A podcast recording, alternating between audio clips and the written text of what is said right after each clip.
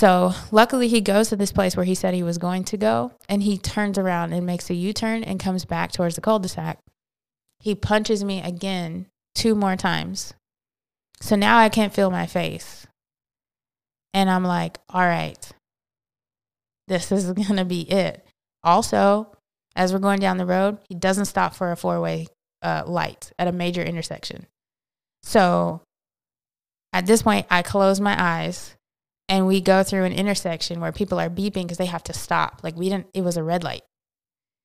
So I know that he doesn't care about our lives. And he tells me the worst thing, which is, we're going to die together. You're not going anywhere.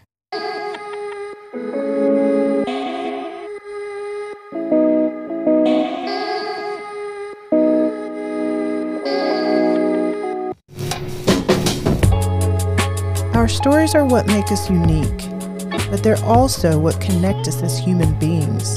It's time to stop talking and start listening. This is You Talk, I'll Listen with Shannon Chapman.